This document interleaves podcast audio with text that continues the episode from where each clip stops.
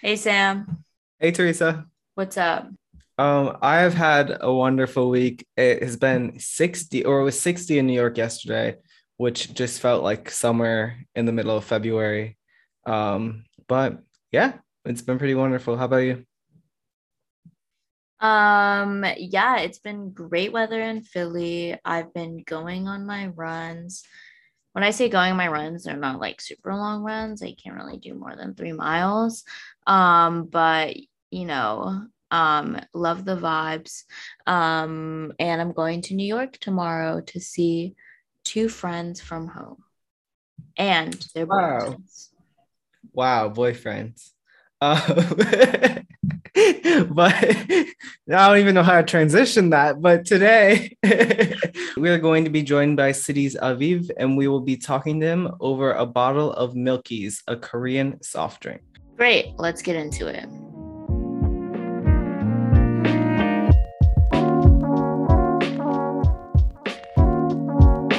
So I chose Milky's for today because I was introduced to it by my friend Dylan, who always will drop it off at my door if I've had a bad day, uh, which is very sweet.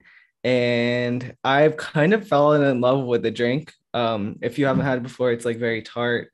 Um, also with a bit of carbonation, you can definitely still taste that milky um, taste as well. So I would give it a 9.2 out of 10. Um, I really like this drink also because, as you all know, I don't like sweet things. Um, so I love like this tart flavor. Kind of reminds me of froyo. Um, my favorite froyo flavor is also tart. Um, don't really get other flavors. so yeah, I would give this drink a 9.3 out of 10. Wow, that this might be the only time we've ever agreed on a like a high rating for a drink. So very exciting day in the life of our podcast. Um, but today's interview is someone who we've been following for a long time, and in the last um two or three years has started releasing these like incredibly ambitious, like beautiful projects. And they just released an album earlier this month called Man Plays the Horn. Um, Cities Aviv create, created just like a masterpiece with this album. So many different instrumental textures.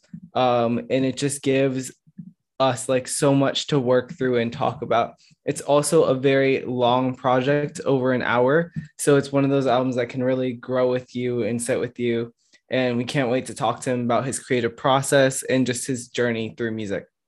Should we call him up right now? Yeah, let's call him up. What's going on? Can you hear me? Yeah, yeah, we can hear you. Word, Wait. word. Thank you so much for taking the time to come on. We're so excited to talk to you. Yeah, thanks for having me. Thanks for hitting me up. Uh, we've been super into all of your music lately, um, and especially your new album, uh, "Man Plays the Horn," It's just really beautiful, and it seems like people are really responding to it, especially fans, like very immediately. How does it feel to see this album getting so much love so quickly after it came out? Yeah, I mean it's crazy. Um, you know, I was talking to some friends about it. Me and Luca talk music shit like every single day. We were on the phone earlier for a few hours, well, probably like an hour.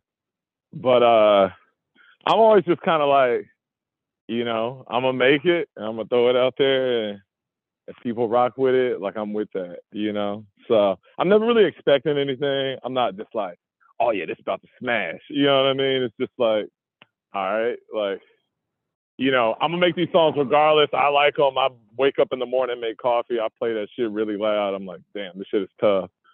Uh, it makes me feel good.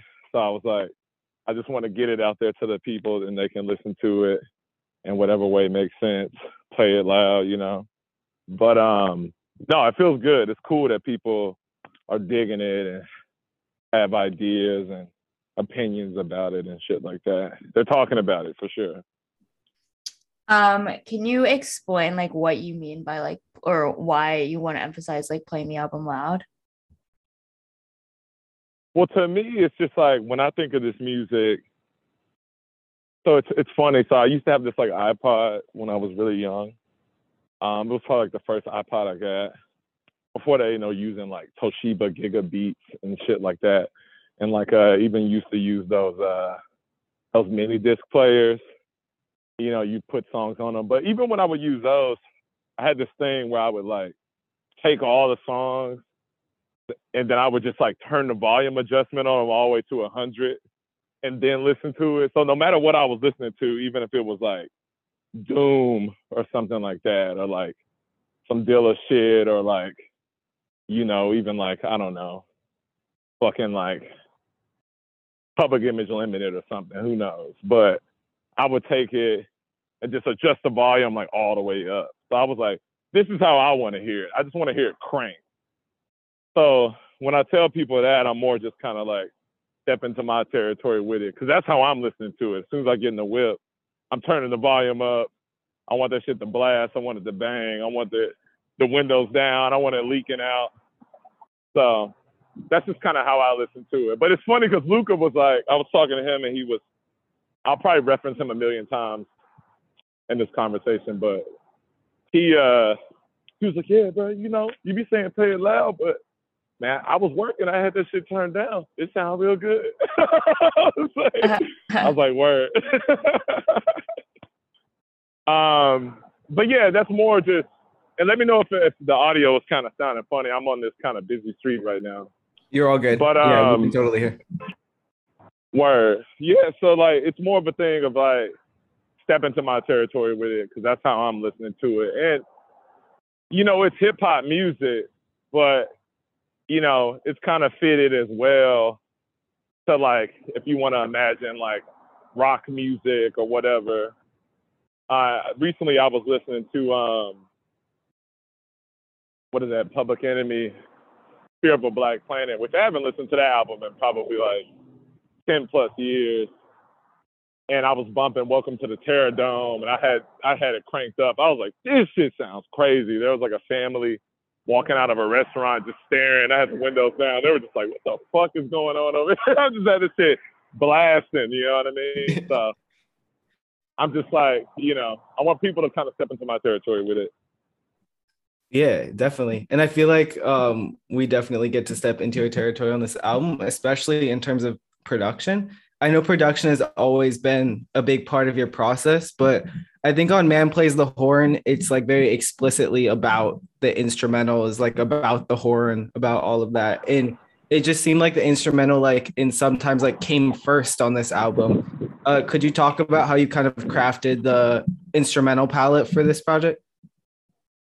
Well, so I kind of had this saying like years back where I was like, to me, the beats, that's like my, it's like if any, it's trying to think of a good way to explain it. It's like the beats are like my like guitar. It's like I'm riffing on the shit.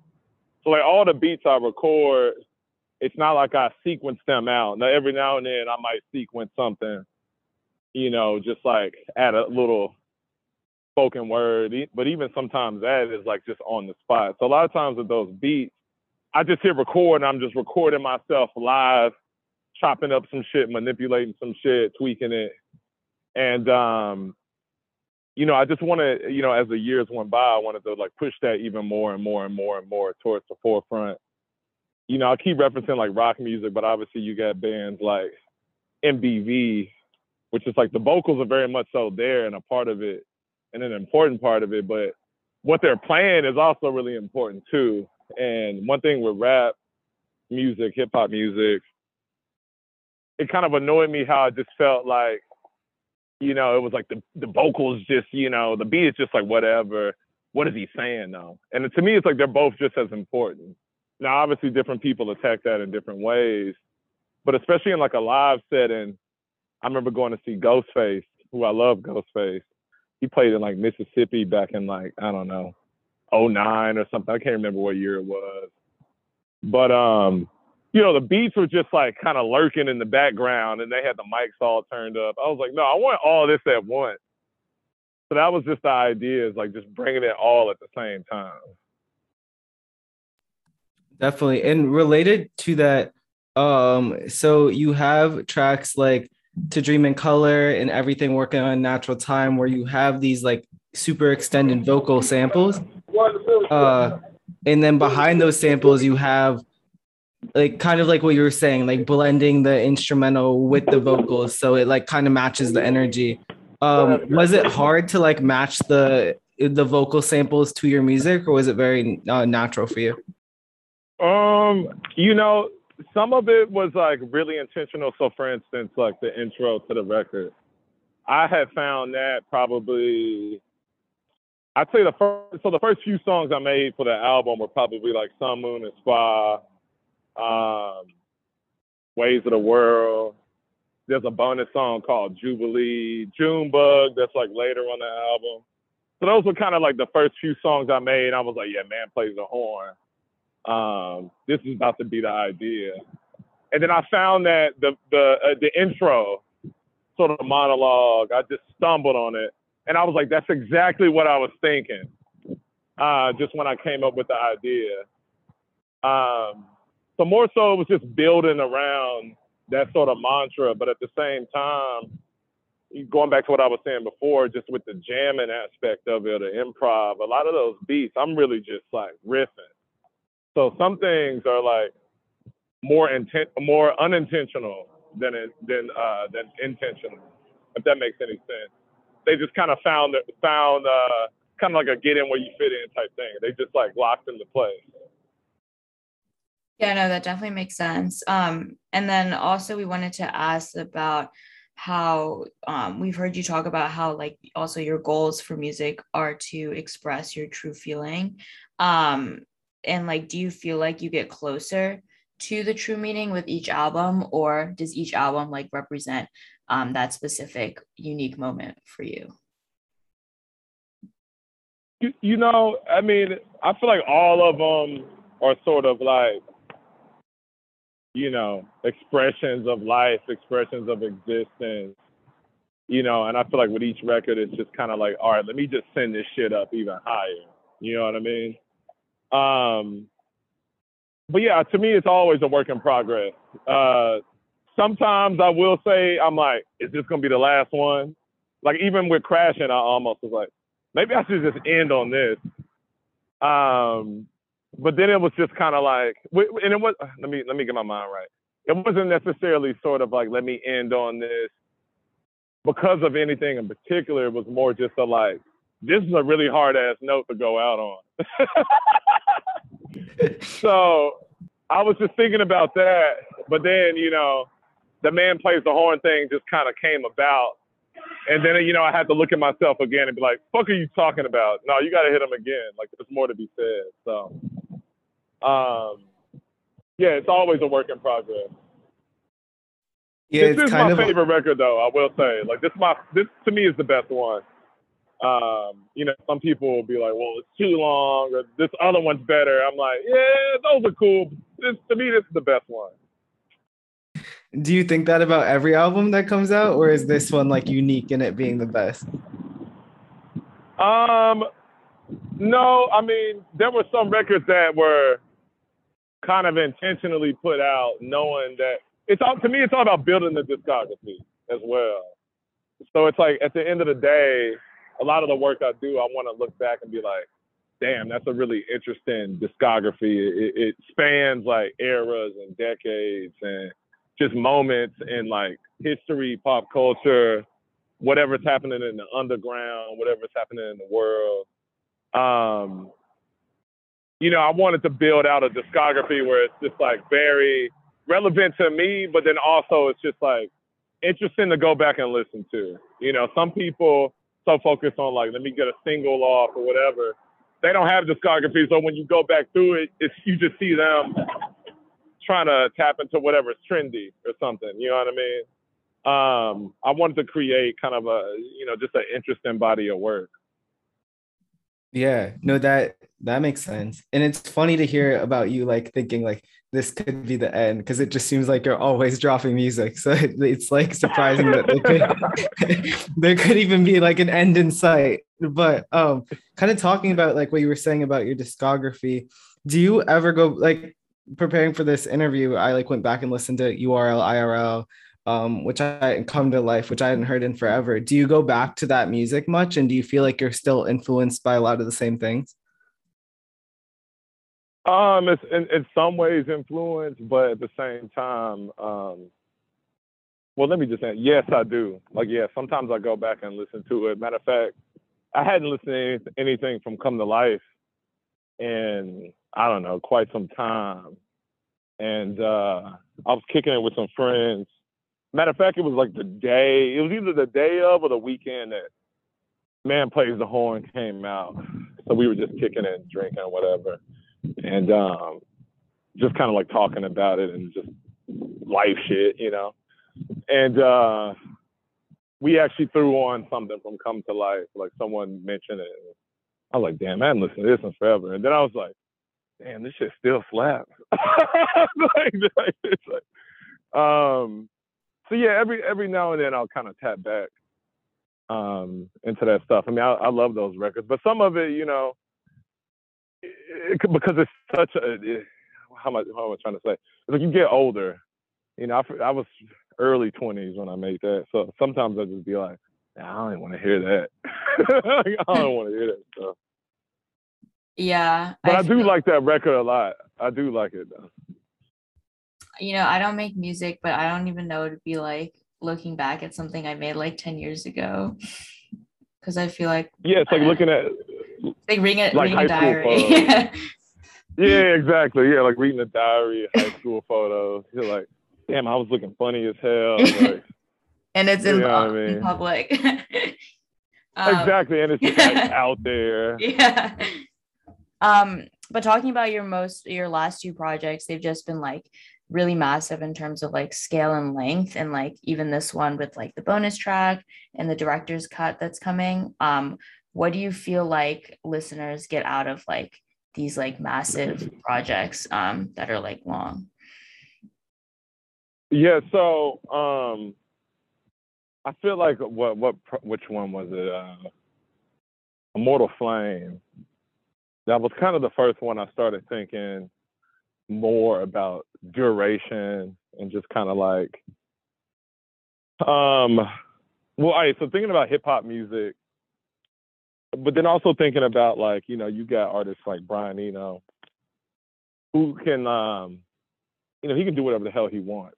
But I just feel like with rap music, it's always about it being sort of tied to or in conversation with like, you know, material objects. So it's like, all right, we're trying to sell some clothes, we're trying to sell some sneakers, we're trying to sell some jewelry or lifestyle, you know, just all this kind of bullshit, you know. And um so Immortal Flame was kind of the first one I was like, you know, let me just do like nine minute long songs. We have like 16 minute long songs, you know, Gum, you know, if, if people complain about that, then it's like, all right, let's do a 10 track album. The last song's 45 minutes. You know, um, but really just speaking more to people who just want to listen to music, you know, because I feel like once you start taking into account all the other stuff that doesn't matter, doesn't have anything to do with the music, um, you degrade the art in such a way. Um, so I just wanted to keep it real focused, but just bringing it back to um, duration. Um, there was like some interview I saw years ago. I think it was like Joey Badass or somebody, and they were just talking about how um, you know, albums shouldn't be that long. They should only have this amount of songs or be this long. And I never dug that stuff because I just feel like it's speaking to like industry standards. And I feel like what I do isn't within the confines of that. So I got the freedom to do whatever I want with it. Um, so I was like, I want to do like hip hop records that are long, droned out, um, but it's all cohesive at the same time. Um, so Crash and Sound was definitely a, a, you know, I'd say a more structural experiment in that, and then this one even more so. Man plays the horn. Yeah, and you can definitely hear that in the music. And bringing up one specific song, um, one of my favorites is Subterranean Staircase. And I yeah. think I really love the I don't even know if you could call it like a beat switch or just like a complete just like switch up in that song. And so many of the lyrics, like some die twice because they never really learn. Like eh, some of those just really hit me. Um, but what do you think when you're putting together like a multi-parted song like that? Like, was that always in the song structure, or was that just something that came like with jamming and playing around?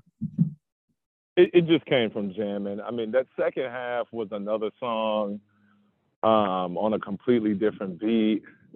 I thought about maybe putting it on the director's cut, but I opted out of it. Um, it's on like a real crazy sounding instrumental sound like it could have been on Black Pleasure. Actually, it's like just r- real insane. Um, but I was like, you know what? Let me let me scale that back and let me let me dump it on something else. And it just, I was like, this is it. Like this is perfect. You know. So it was it was a little trial and error with it, but um, it was a thing where it almost just didn't even make the record at all. But I was like, that verse is just like hitting me. Um, Oh, actually, I'm speaking more to uh, what is that track? Uh, you talking about Subterranean Staircase? I'm thinking the the track Catalog, where there's like the um the guitar track at the end. Yeah, that was on something else. Yeah, Subterranean Staircase has that um at the end has that uh kind of like a little sense, a little like ambient, little ambient, off. yeah. Mm-hmm. Yeah. Um no, I put those in there, which is funny because I see people complain about it. which I got a whole rant on that. But uh, yeah, it's like to give it some space, cause I, you know, I don't want to hear someone just like yelling at me. You know what I mean? For the entirety of a 80 minute record. You know what I mean? you know, just shouting or just like, here's all the bars. You know what I mean? Like it's like let's give it some, let's give it an, an air, um, and it creates the world. You know what I mean? Does that make sense? Yeah, that makes sense. Um, yeah, I don't think anyone wants to hear somebody yelling at them. well, you know what I'm saying? It's like, yeah. uh, it's you know, I was revisiting. Uh, I really love this band, but that that band, uh, the Locust, I was listening to them yesterday, and I hadn't listened to them in a long time. But they're so smart because it's like they're really talented. They're just hitting you over the head, ah, you know, just like fast power violence, grindcore, whatever. But then they got like long moments where they just like drone out for a second. And it's real smart, it's real reserved. And, and I, I just kind of laugh when people are just like, oh, but there's like instrumentals in there. And it's just like, well, you just wanted to be six nonstop 16s back to back, just like bars on your head. You know what I mean? Like even the the OGs like Doom weren't even doing that. So you get a mm. little breather moment. So um, or like you know, Doomsday, Doomsday, and probably Food are my favorite mm-hmm. Doom projects, and Born Like This. But uh, even on like Madvillainy, it's like you got moments where it's just like there's no rapping, you know what I'm saying? But you're involved with it. Mm-hmm. So, um, can you also talk to us a little bit about like what the director's cut is and like what it means in the context of an album? So it's funny because I actually was working on that right before I hopped on the call with y'all. Um, so the director's cut is basically all of the bonus tracks and then a few extra bonus cuts as well.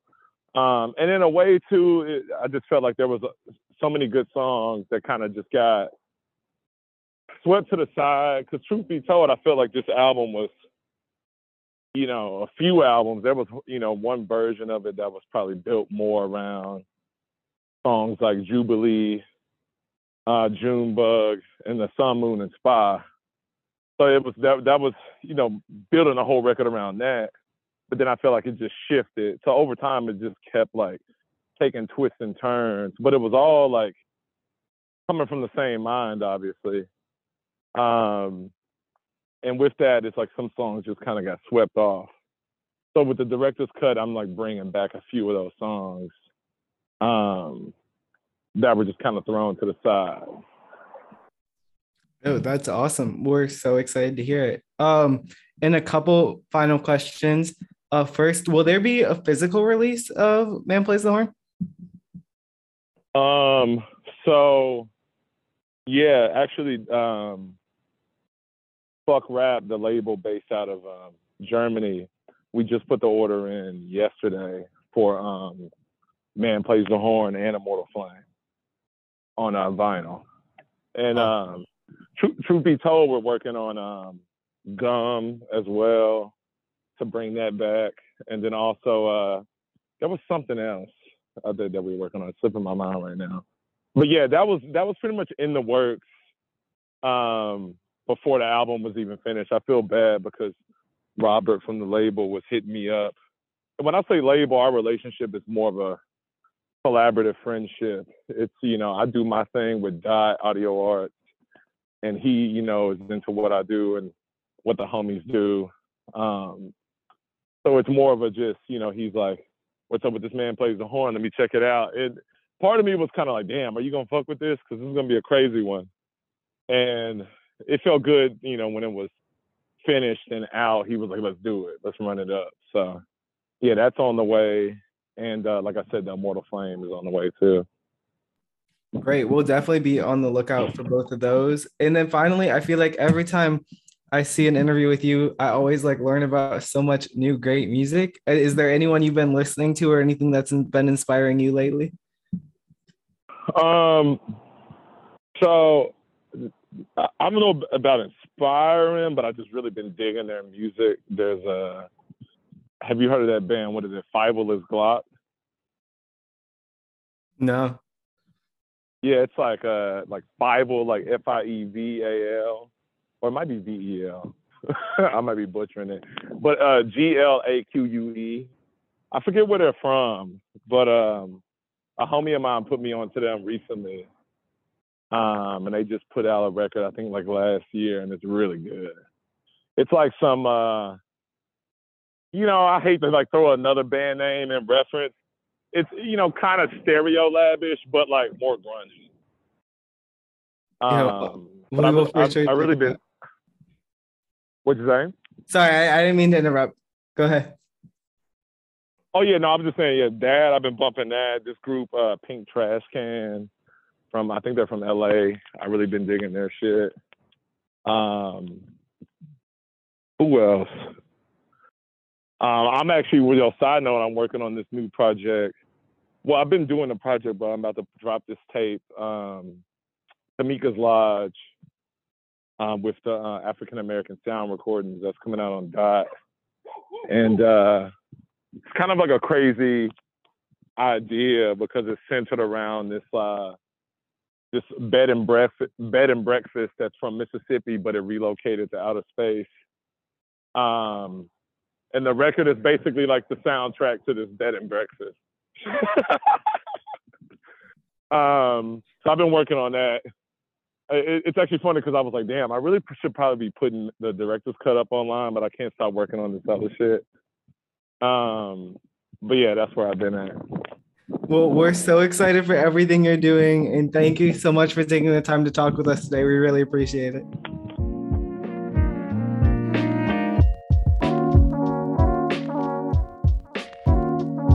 For tuning in to this week's episode of Two Virgins. We hope you enjoyed getting to know Cities Aviv and check out his album Man Plays the Horn. You can find this episode on quarantinecontent.com or on our weekly newsletter, The Q. See you next week.